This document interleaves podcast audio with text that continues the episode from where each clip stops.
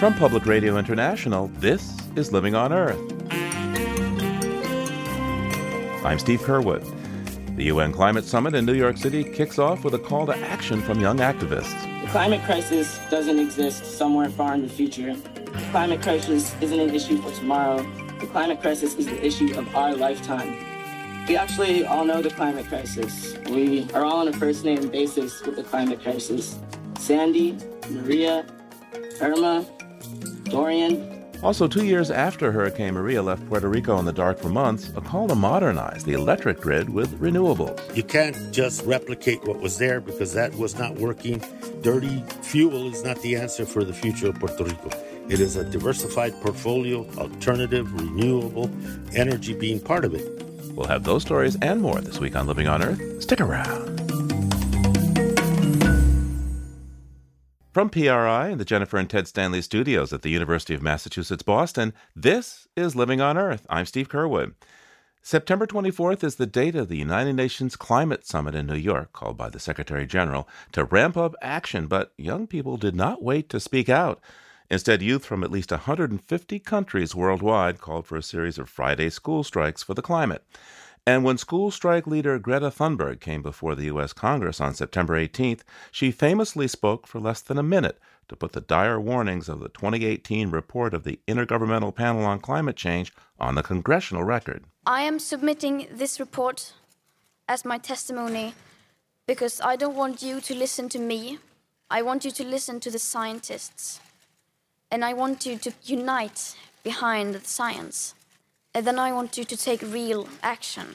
Jamie Margolin of Zero Hour also testified. The reality is, my generation has been committed to a planet that is collapsing. There is still some, but not much time to avoid the worst impacts of climate disruption, and the UN summit gave leaders the chance to say how they are ramping up their ambition.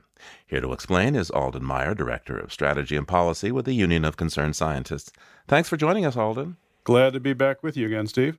So, put the summit in perspective for us. I'm talking about the United Nations Climate Action Summit scheduled for Monday, September 23rd. The Secretary General has called that. Why is this so important?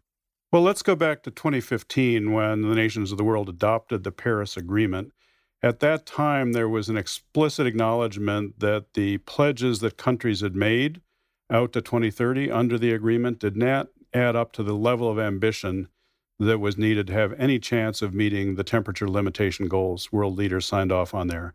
As you remember, the goals in Paris were to hold the increase in global temperatures above pre industrial levels to well below 2 degrees Celsius and to aim to get as close to 1.5 degrees C as possible. And uh, all the analysis has shown that the current pledges put us on track for somewhere around 3 degrees Celsius or more. So in Paris, it was agreed that by the end of 2020, countries would be invited to indicate whether the pledges they had put forward in 2015 were their final answer, to quote the game show, or were subject to updating and revision. And that is the real political deadline here, the end of next year at the 26th meeting of the Conference of the Parties, which is going to be held in Glasgow, Scotland, under the leadership of the United Kingdom.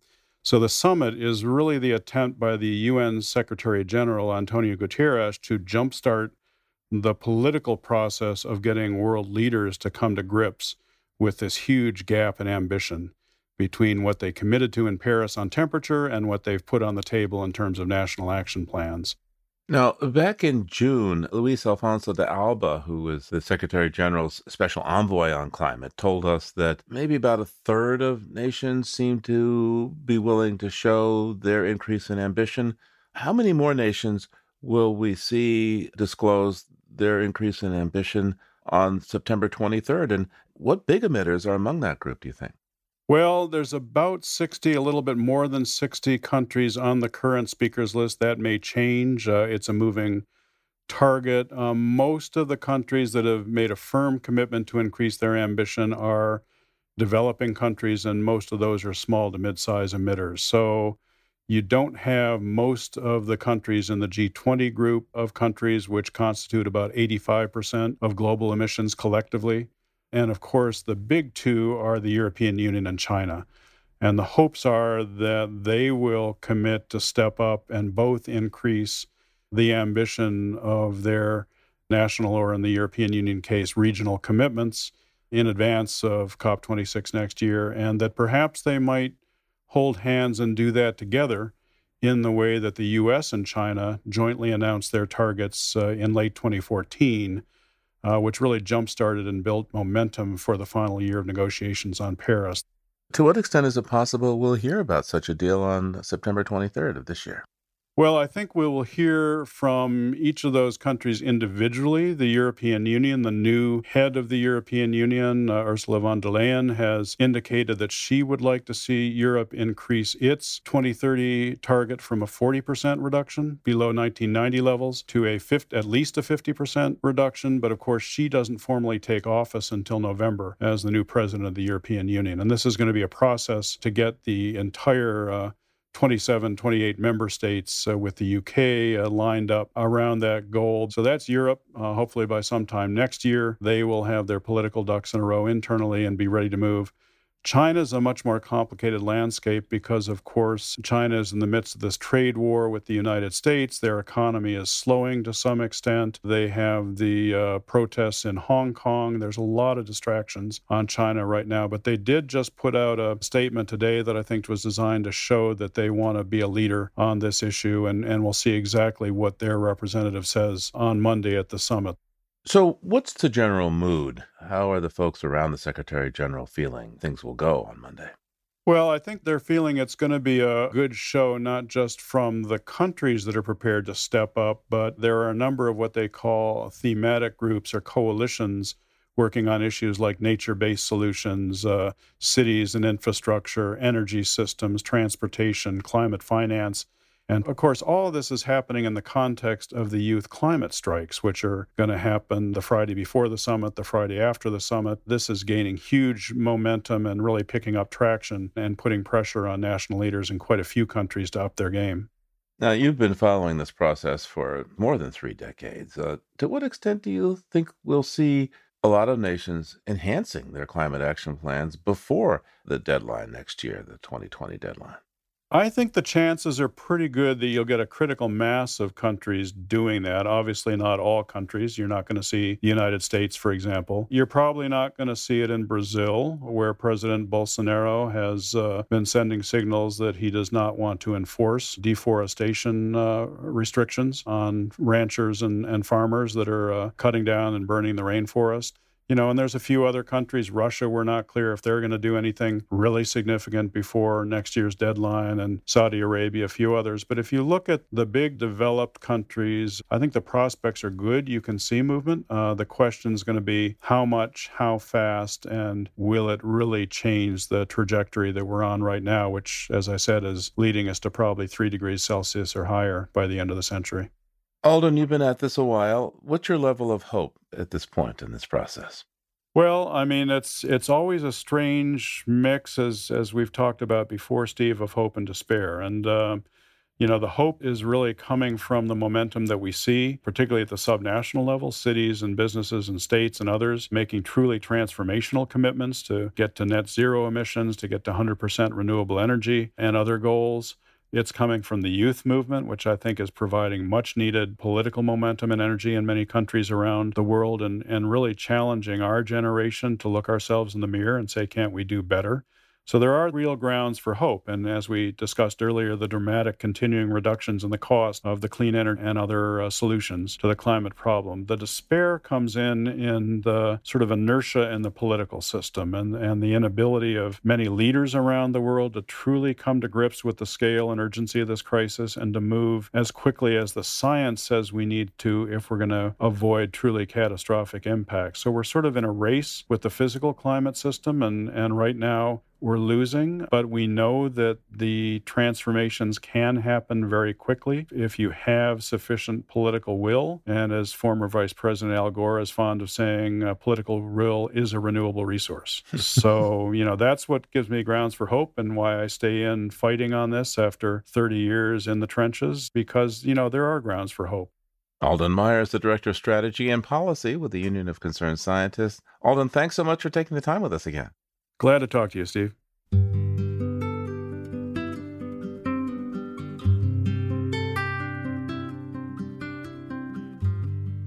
Uh, it's time now for us to take that little peek beyond the headlines with Peter Dykstra.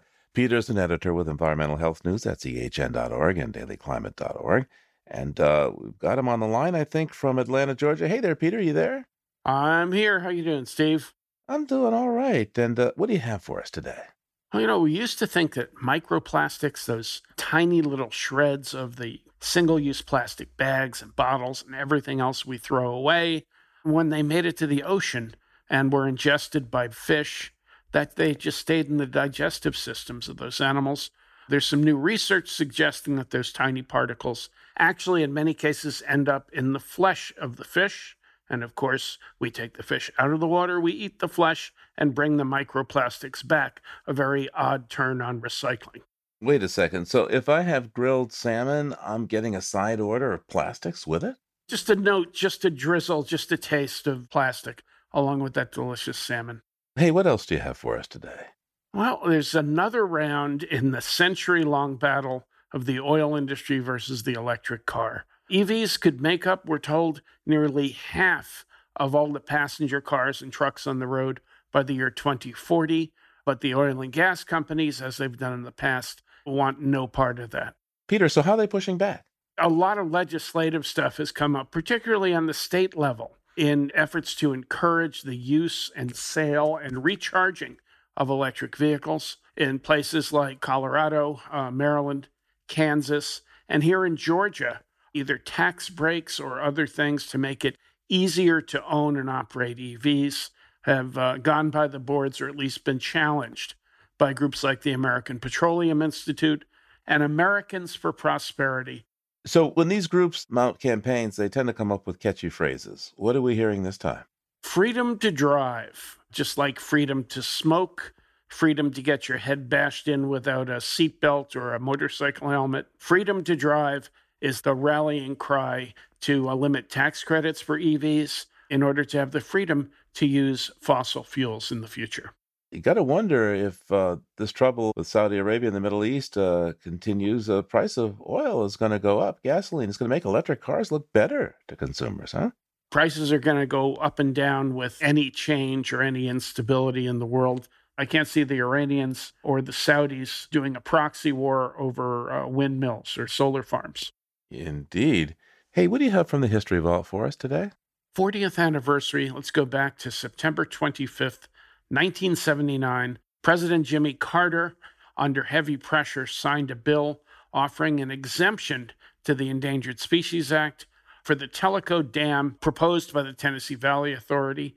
There was a small endangered fish called the snail darter. That little fish is all but forgotten, but it was the first time there was a major focus on one species stopping a major project. Fast forward a few years later, the early 80s, Another one was the northern spotted owl, which put some old growth forests in the Pacific Northwest off limits for loggers.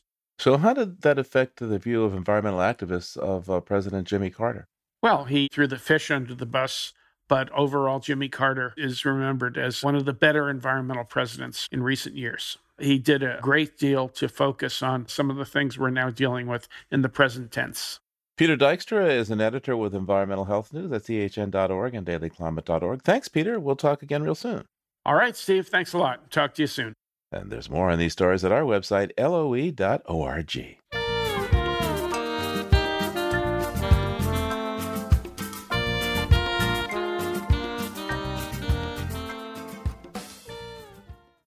If you like what you hear on Living on Earth, please join us with a gift of $5 or more. Just go to loe.org and click on Donate at the top of the page. And thank you.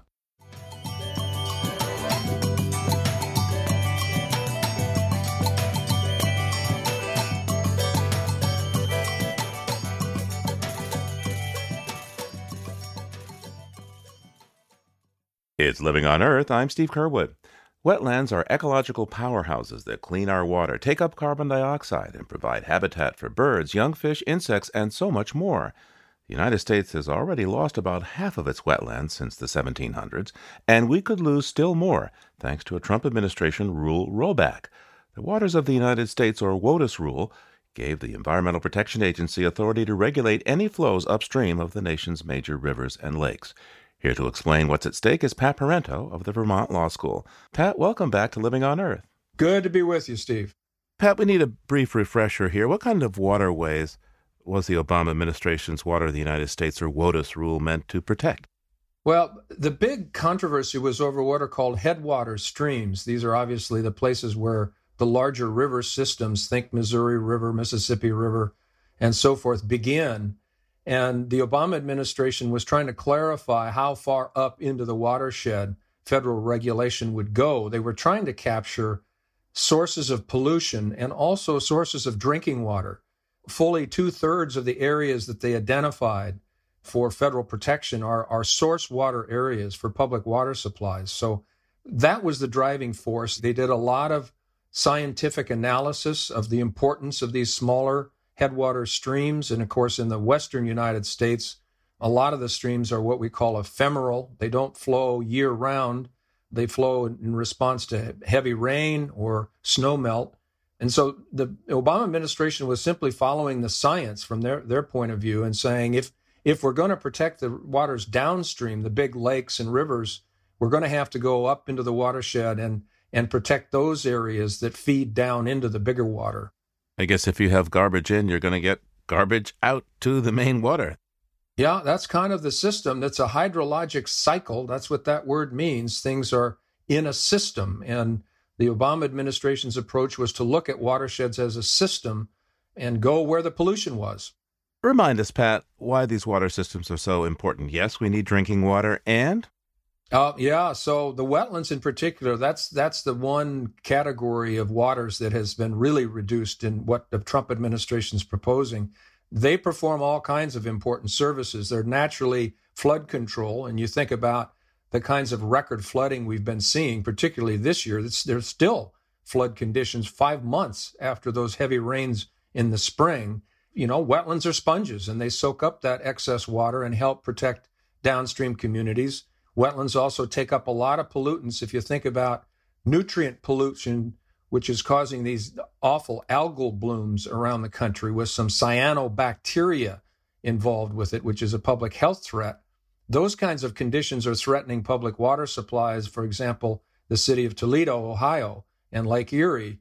And so wetlands are a great source of, of protecting drinking water sources and then wetlands also provide habitat for fish and wildlife. There are carbon sinks that help deal with climate change issues. So they have a, an awful lot of really important services for human beings.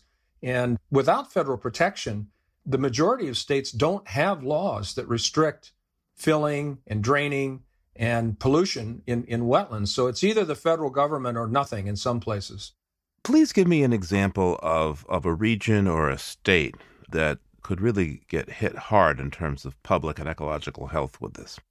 Yeah, well, Arizona would be, you know, exhibit A on that score because 90% of Arizona's waterways are what are called either intermittent or ephemeral, which simply means they don't flow all the time. And some major river systems like the Santa Cruz River dries up. I know, I've been there and I've seen it. And I think maybe you have too, Steve. But flows right through uh, Tucson, Arizona, but it's dry major portions of the year. So, big question mark about whether even big rivers like that, that dry up periodically for extended periods of time, would still be covered. What the Trump rule is saying is that if the only thing that's causing the flow in the river is a major rain event, then it's not covered. It's considered ephemeral. So, all throughout the semi arid West, you're going to see major loss of federal protection and regulation for these waterways. So, who's been pushing for this rollback of the Waters of the United States rule? Well, the Farm Bureau has been kicking the mule, as they say on this one. They've been the ones that have really gone after the clean water rule and now in, uh, cheering in support of Trump's repeal of the rule.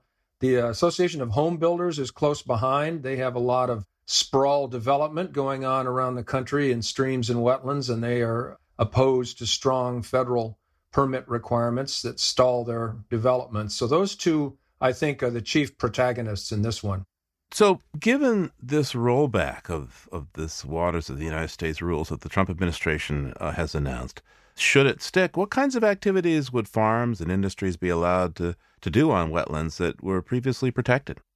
Well, you know that they're going to be able to uh, discharge pollutants from pipes and ditches and a variety of what we call point sources, as long as they move that point of discharge above where the proposed new mark, the new rule is going to say federal jurisdiction ends.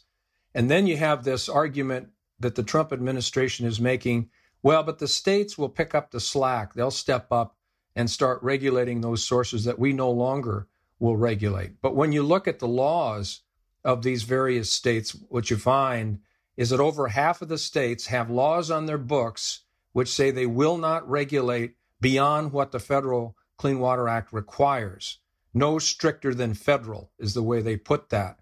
And no surprise, the states that are arguing for the Trump administration to remove federal protection happen to be those very same states that have laws saying we will not go further than what the federal law requires us to do. So this is going to leave a huge gap in major areas of the country uh, where we will not have significant regulation to protect these water sources. And it, the, the job will be for people to try to lobby their state legislatures to restore some of that protection. Unless, of course, the courts step in here and stop some of this Trump rollback, and then a new administration may come along and restore some of these protections. But right now, we're in kind of a chaotic situation, frankly. What other kinds of activities would be allowed if uh, this rollback of the waters of the United States uh, goes forward? Well, you know, spills of oil and hazardous substances that do occur on a chronic basis from oil pipelines, gas pipelines, containment tanks, and, and other kinds of uh, structures that contain these potentially toxic and hazardous materials. The Clean Water Act has a program to deal with those spills, both requiring spill prevention and containment and cleanup requirements, but also liability, significant liability for failure to prevent and, and deal with spills and leaks. And that all depends on whether or not these waters that remain after the Trump rollback are going to be covered by that requirement. So you could see pipelines crossing wetlands and streams that are no longer subject to the Clean Water Act, and therefore these spill containment requirements wouldn't apply. So there's a whole category of industrial activity that depends on the definition of the waters that are covered by the Clean Water Act. What about mining? Mining, the same thing. If you're mining in headwaters, I'm dealing with a big copper mine in Arizona right now where they're in, you know, very high in the Santa Rita Mountains. These are incredibly important, biologically important areas. They're called the Sky Island habitats. They even have habitat of the jaguar, one or two anyway, jaguars that travel up from Mexico. So these are high quality areas, but the water that flows through them is ephemeral. It's these intermittent streams, but that's all the water there is in these systems. And, and what Trump is proposing would mean copper mining, this massive copper mine, half a mile deep, mile across, would be exempt from any kind of requirement for dealing with pollution and dewatering of these streams. So lots of different impacts, some of which you can foresee, some of which will be hard to foresee. And how correct is it to say, with this rollback of the waters of the United States, that developers are going to be able to well, literally destroy areas that are now considered wetlands? There's all kinds of wetlands that don't have this continuous surface connection that the Trump rule is requiring. And in fact, many wetlands are fed by groundwater. Some wetland areas are the result of an overflow from a lake or a river. You think the lower Mississippi River, most of those great bottomland hardwood swamps, they're wet because the Mississippi River overflows its banks, has traditionally and is even more so now. And if, if you take away protection for some of those areas, you're removing some of the most important biological resources in the country. We've already destroyed 55% of the wetlands that used to exist in the United States. So every last wetland we have is doing all the wonderful things that wetlands do. But if they don't have federal protection, it's going to be hard to keep them in place. Pat Parenteau is a former general counsel for the regional office of the Environmental Protection Agency. He's now a professor of environmental law at Vermont Law School. Pat, thanks for taking the time with us today. Oh, you're welcome, Steve. Enjoyed it.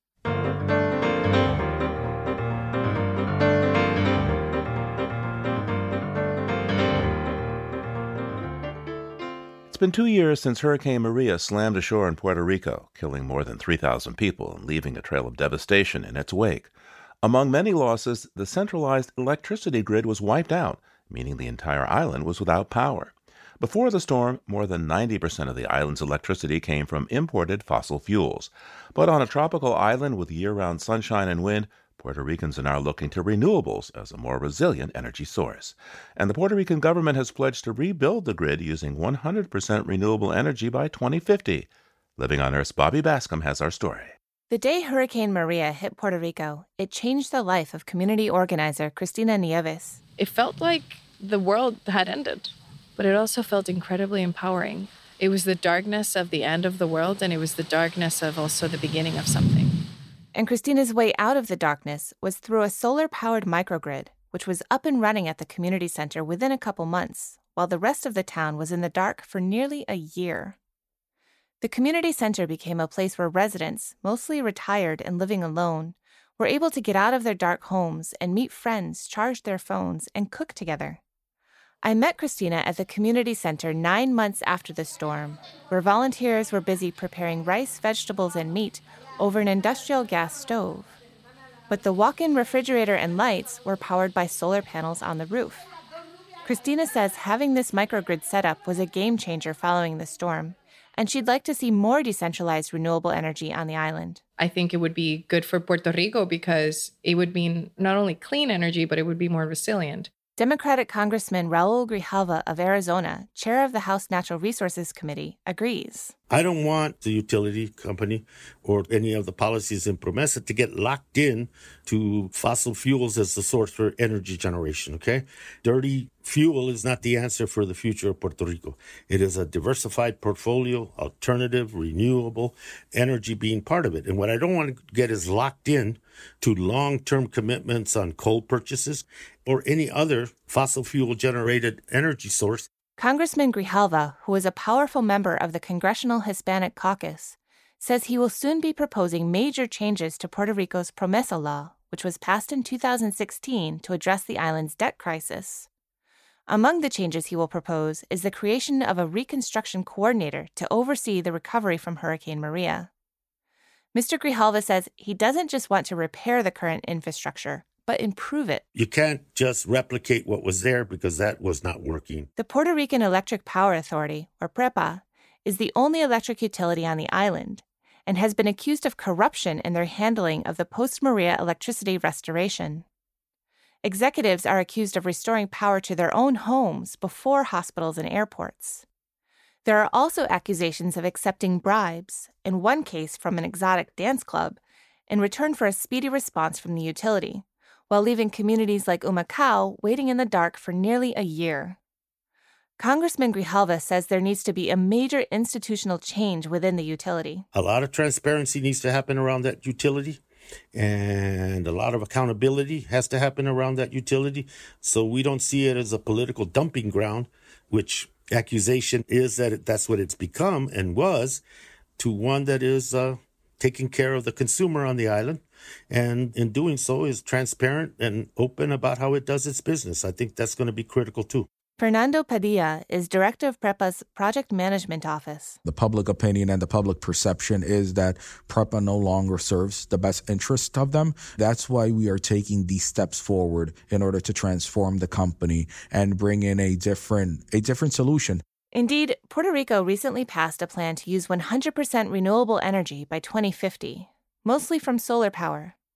But there are plans to invest in new infrastructure for natural gas, which Mr. Padilla says is a necessary bridge fuel between the diesel, coal, and oil that fuels Puerto Rico now. Natural gas brings us the elements of cost, of execution, and also the reliable power that the people of Puerto Rico need. But Marcel Castro Sitiriche, a professor of electrical engineering at the University of Puerto Rico, says the PREPA plan has the wrong priorities. Basically, we need to flip around the process. First, look at how much we can get with small systems in the rooftop of houses and business, and then look for utility scale solar with also energy storage. And then we see what we cannot fulfill with these two options. And we might still have to install new generating infrastructure with fossil fuels, but that has to be the last option. Professor Castro Sitiriche says studies suggest there is enough solar capacity on existing rooftops in Puerto Rico to power the entire island with solar.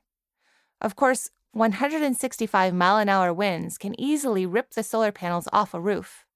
But Castro Sitiriche says that's yet another reason to invest in this type of distributed energy. Because, for example, if you have a small solar system of six to eight panels in your house, it is reasonable to arrange for two healthy adults to bring those panels down before the hurricane. And then easily put them back up after the storm passes. If we start from the bottom up, then we start building more uh, distributed resiliency into the communities.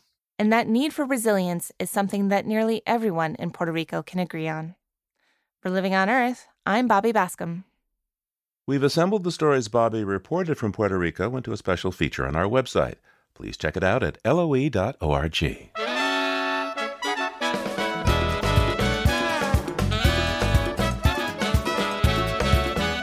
Coming up, writer Naomi Klein makes the case for a Green New Deal. That's just ahead on Living on Earth. Support for Living on Earth comes from Sailors for the Sea and Oceana, helping boaters race clean, sail green, and protect the seas they love. More information at sailorsforthesea.org. We've been here before, and we're here now. Esteemed scientists sound alarms of impending warming disasters. Climate activists take to the streets. Politicians talk about climate disruption and offer policies to address it. And in 2015, world leaders even came together to sign an historic pact to curb emissions.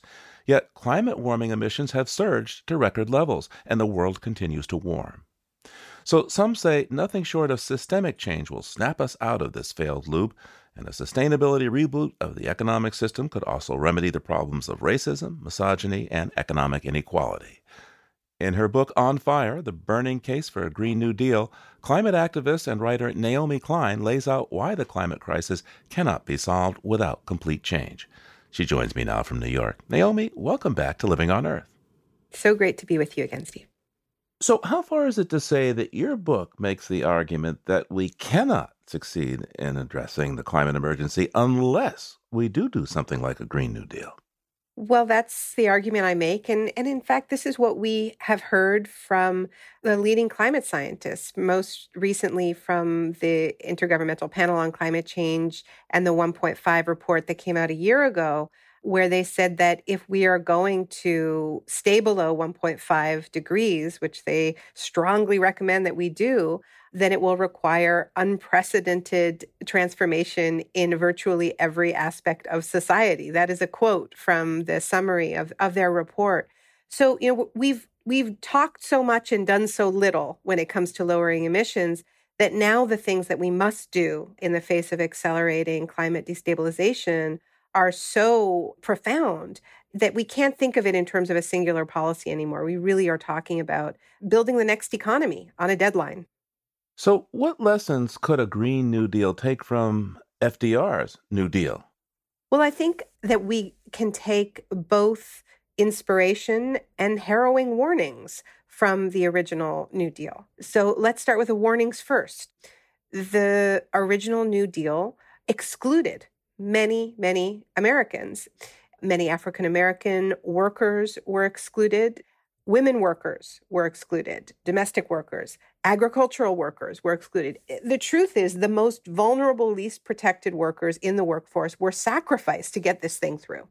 There was also uh, segregation. I mean, this was Jim Crow uh, America. So you had the CCC camps, the, the, the civilian conservation camps. They were almost all male. There was one women's camp. Actually, Eleanor Roosevelt wanted women to be full participants in the CCC but they only got one camp and they specialized in canning over there. Um, well, that doesn't sound like very good news. What's the upside of FDR's uh, New Deal?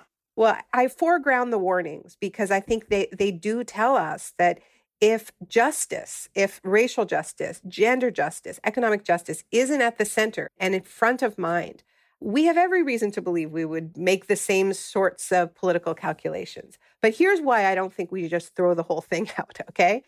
Because the New Deal reminds us that it is possible to do very big things, many of them really very exciting, like planting 2.3 billion trees or having a artistic renaissance, public funding for the arts. And, and those parts of the, of the New Deal actually were very forward looking when it came to gender and race. They remind us that when we come together with boldness, we can change a whole lot. And I think that that is incredibly important because when you talk to people about climate change right now, climate change denial is receding. Climate change hopelessness, climate change doomsaying, a sense of inevitability that there's nothing we can do, that is rising. And I think it's rising because we have been told a story about the kinds of human beings we are, that we're incredibly short sighted, that we're hyper individualistic. We only just care about gratifying our, ourselves in the short term. And so, if that's all we are, if we're not capable of coming together and seeing a big picture and working together, then we really are doomed. And the New Deal and also, you know, wartime transformations during the Second World War, where we saw the proliferation of victory gardens, where people changed, you know, the way they moved themselves around, stopped using cars for leisure driving, started using public transit, and on and on. They remind us actually that it is possible to change very quickly with the right kinds of political leadership and when it is designed in a way that is perceived as just. Talk to me a little bit more about the arts that emerged during FDR's uh, New Deal. You write at some length about that in your book. Yeah, I, I I do because I think that part of the barrier that we're up against is really a barrier of the imagination that after a certain point when we've only seen one version or, or variations on the same version of climate apocalypse it starts to feel like a foregone conclusion. So i think we need to awaken the utopian imagination the idea that actually we can be many things. And so you know, I quote different sci-fi writers who talk about that utopian imagination, including Ursula Le Guin, and and I write about the experience that I had being part of a little film project with Representative Alexandria Ocasio Cortez and the wonderful visual artist Molly Crabapple, where we decided to make a short film that was titled A Message from the Future with Alexandria Ocasio Cortez. It's set an indeterminate number of years in the future after we have already won a Green New Deal and it paints a picture of this world transformed and thanks to molly's just incredible paintings it's you know it's a very beautiful place and you know and it's not it's not all good. We talk about the time that a hurricane wiped out large parts of florida but it talks about the change in values and how people came together and didn't turn on each other. So i think artists have a really important role to play in helping us imagine the future that we need and breaking through this sense of sort of apocalyptic inevitability I also think we should recognize that art is low carbon. You know, there's lots of, um, you know, putting on a play can be low carbon work. Painting a mural with a bunch of kids in the neighborhood, as you know, there were so many thousands of them during the New Deal era. That's low carbon work. You know, when we think about a green job, we often think about a guy in a hard hat putting up a solar panel, and that is great. And we need lots of those jobs, and we need to make sure they're unionized jobs and they pay workers a fair wage. But you know, caring for kids is also low carbon. Teaching kids is low carbon. Caring for the sick is low carbon. And like I said, making art is low carbon. So part of what I'm writing about in the book is how we need to expand the care sectors the, and lo- other low carbon sectors that really improve quality of life because people have gotten this idea in their heads that responding to climate change is all about loss, all about deprivation. And it is true that there are things that we are going to have to contract when it comes to wasteful forms of consumption. But there are also activities that are already low carbon, do improve our quality of life more than anything else, like access to art and nature, having good schools for our kids, taking care of each other. And we can make them even more low carbon if we do this right. So, FDR's New Deal was top down. The World War II mobilization was very much top down. How do we actually implement a Green New Deal today when, well, our political structure is kind of wobbly from the top down. Kind of, yeah. um, you know, I would say that you know, it's certainly true that the World War II mobilizations were very top down, and there were parts of, of the New Deal that were very top down. But it's also true that the New Deal was a process, a push and pull from above and below, right? What we see in, in the periods when these programs, you know, they call that, you know, the out sort of the alphabet soup agencies of, you know, WPA and so on, when they were being rolled out, this was a period of intense worker mobilization in the United States. There was a huge spike in strikes in 1934, 35, 36, 37. So, all throughout the period where FDR's administration is doing more and more and quicker and quicker, they're facing a huge amount of pressure from organized working class people who are saying we need more. This isn't enough. What you're doing is is only a start. We need more protections. So i think there's a very important lesson that this can't be something that is just handed down from any political party. I, you know i think this only happens on a federal level if there is a new administration in place in 2020 but we also don't have to wait. I mean there's a huge amount there there are green new deal projects that are getting kicked off in large cities in the United States, in states like New York and California, and we need to be pushing for the states that can to do more. And then we also need, I think, to to be ready to to stay organized no matter who is in the White House in, in 2020. Of course, a Green New Deal is criticized by some uh, as a left wing wish list, a left wing revolution, really, to take away private property and turn America into some sort of socialist place. How do you respond? Well, a couple of ways. One is that we have been trying over the past couple of decades to address the climate crisis, to address the crisis of soaring emissions within the confines of a sort of market logic, right? So we have a cap and trade system in California. There are countries that have introduced carbon taxes. I'm originally from Canada. We have a carbon tax that is many people look to as an example in British Columbia if you look at the territories that have done this, you see some marginal improvements over doing nothing.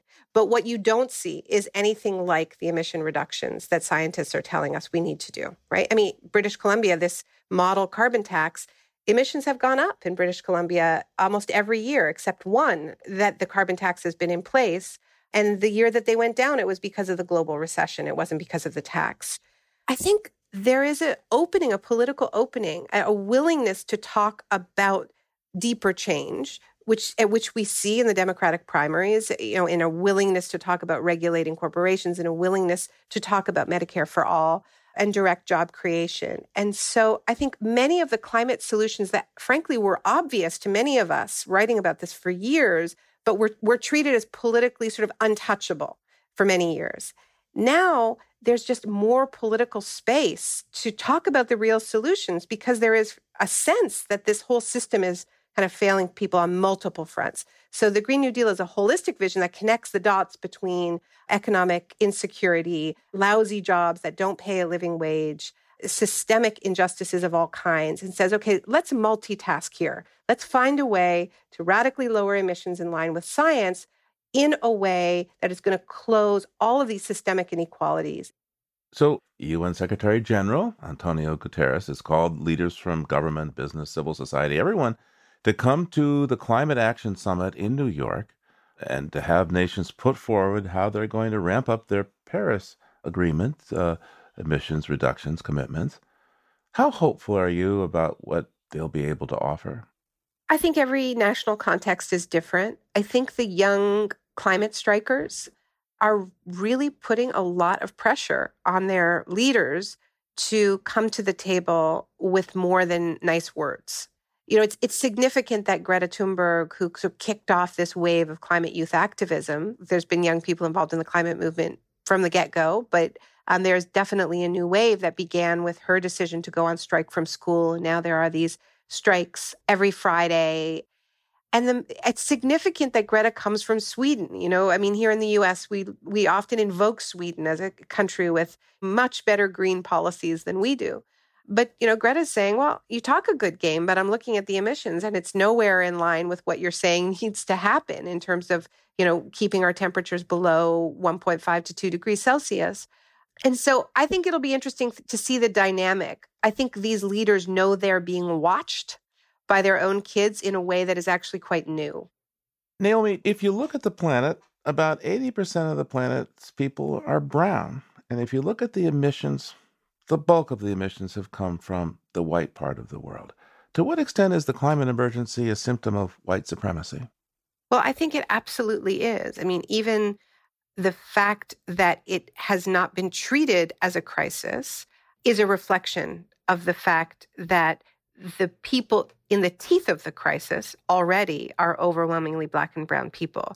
So it reflects a discounting of lives. Even setting the temperature target of two degrees Celsius several years ago, when that happened, African delegates stormed out of the UN meetings and called it a genocide because they said Africa can't survive that level of warming.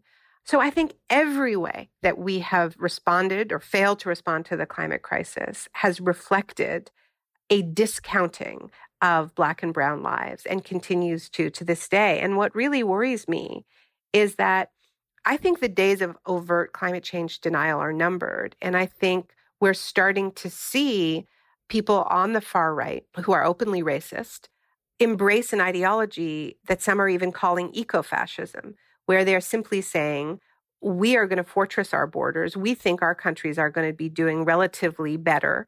And we are going to let the rest of the world drown, die on the land. I mean, this is what the New Zealand killer, the, the Christchurch killer who, who killed more than 50 people in two mosques on March 15th, he identified as an ethno nationalist eco fascist.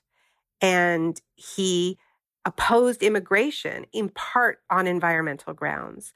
So I guess what scares me right now is that I, I think the only thing that is more frightening than a resurgent racist right that denies climate change is a resurgent racist right that doesn't deny climate change and that uses this barbaric ideology that ranks the relative value of human life as the justification for fortressing majority white continents.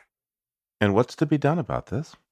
Well, this is why I don't believe we can talk about climate change as just, you know, about being differing sets of policies.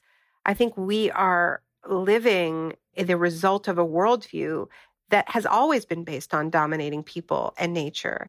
And that worldview has produced the climate crisis, and that we actually need not just new policies, but as Greta says, we need new ways of thinking that are not based on, on competition, dominance, hierarchy. And we can't be afraid to talk about the language of morality when it comes to climate change, the language of values. Naomi Klein, before you go, would you mind reading a, a passage from your book for us? Oh, I'd love to. Thank you. Um, this is from the end of the of the introduction. The message coming from the school strikes is that a great many young people are ready for this kind of deep change. They know all too well that the sixth mass extinction is not the only crisis they have inherited.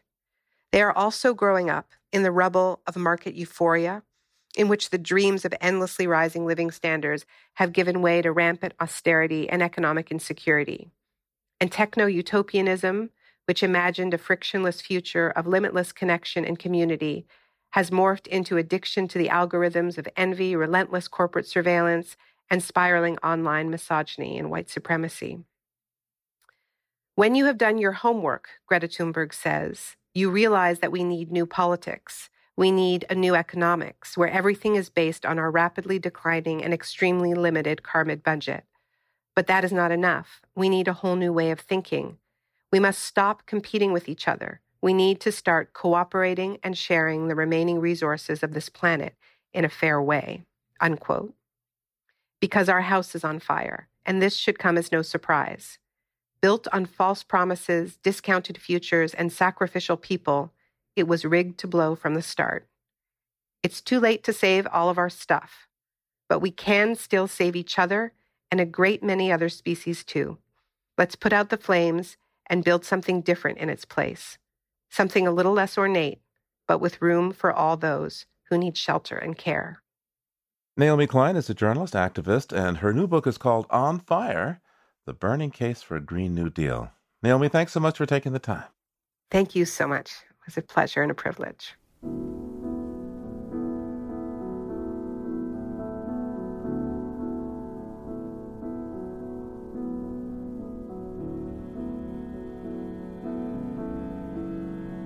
Living on Earth is produced by the World Media Foundation. Our crew includes Naomi Arenberg, Bobby Bascomb, Paloma Beltran, Thurston Briscoe, Jenni Doering, Jay Feinstein, Marilyn Hashamari, Don Lyman, Liz Malloy, Ainsley O'Neill, Jake Rigo, and Yolanda Omari.